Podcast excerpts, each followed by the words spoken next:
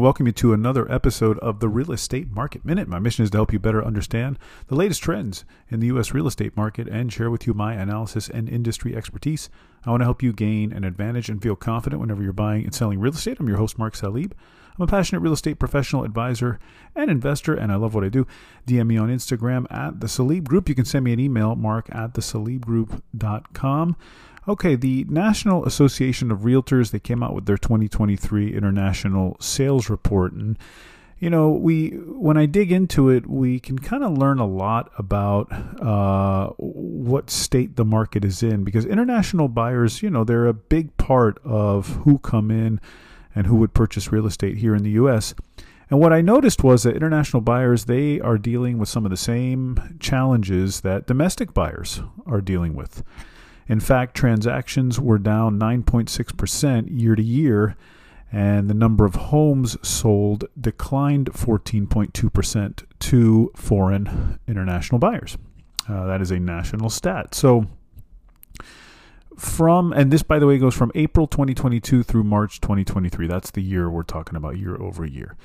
Now, we see that it's declined um, in fact, it's, you know, I, I, think this statement here says it best from the NAR chief economist Lawrence Yun, quote, uh, sharply lower housing inventory in the U.S. and higher borrowing costs across the world have dented international buyers for two straight years, uh, close quote. Uh, now, he does go on to say, quote, however, recovering international travel following the end of the pandemic will bring more foreign transactions in the coming months and years. So, you know, we're seeing that uptick in international travel here in the last six months to a year, and it's starting to go, uh, you know, get more popular to travel internationally, if travel abroad, and that's going to help with the, you know, ability of a lot of international buyers to come here and buy real estate. So I think they expect that number to to climb at some point.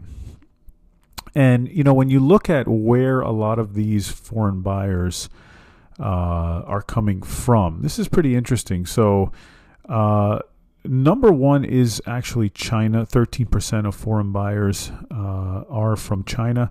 And then number two is Mexico at 11%, Canada at 10%, India at 7%, and Colombia at 3%. Um, and what's interesting is uh, another thing I thought was cool about this was that the for the, this is for the 15th year in a row, Florida was the top state for foreign buyers. Uh, they account Florida accounted for 23% of all international purchases in the United States. 23% was Florida. Uh, California was 12%, Texas was 12%, North Carolina 4%, and Arizona 4%. So I thought that was interesting too. And this is important because, you know, international transactions are a large part of the volume that takes place. And if that volume comes down, what you see, and one of the things that I see in Florida happening because that volume is lower, uh, you're not seeing as many multiple offer situations because so many of the offers and a lot of the purchases for homes uh, real estate overall is you know domestic versus could be another foreign buyer, could be you know and so forth. And a lot of those international buyers are cash transactions, so they are you know a big part of what what happened here in the last few years in, in places like Florida, Texas, Arizona was a lot of these international buyers came in with cash and were able to purchase um, you know a, a decent amount of real estate. Now, uh, Yun says, quote, Florida, Texas, and Arizona continue to attract foreign buyers despite the hot weather conditions during the summer and the significant spike in home prices that began a few years ago. Now, reading between the lines here, you say to yourself, all right, international buyers tend to use uh, cash, not always, but uh, majority of the time, and they will purchase with cash. And if that is declining, that tells you one that tells you a few things. It tells you one, purchasing power for them is perhaps lower in a weaker economy wherever they're coming from. Uh, we know China's economy has weakened here recently. And the other thing it tells you is that, you know, with them, it's not as much an interest rate story. It's more of a twofold, right? The weakening of their economy, perhaps, but also just prices being too high. They don't have that purchasing power also because prices may be too high. And it tells you their situation is not as interest rate related as it is for domestic buyers and how that may be. So, Um, that's a good thing to note because it tells you that prices may be too elevated uh, despite interest rates being high, at least to lots of international buyers seeing that volume come down.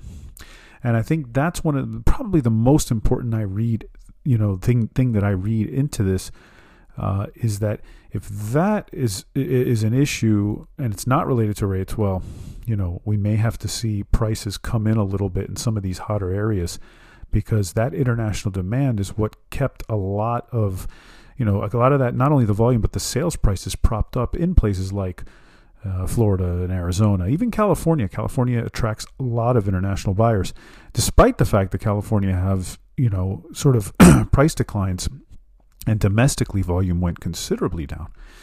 Um, so good thing to note, good thing to kind of read between the lines and kind of learn a little bit about what we could be seeing as we look at that side of things. All right, that's it for me today. As always, if you have questions or if you need advice about your situation, go ahead DM me on Instagram at the Salib Group. You can email me mark at thesalibgroup.com. Don't forget to leave a rating for the show and follow or subscribe the show. This will help others find the show and be informed and educated about the real estate market, just like you. See you on the next Real Estate Market Minute podcast.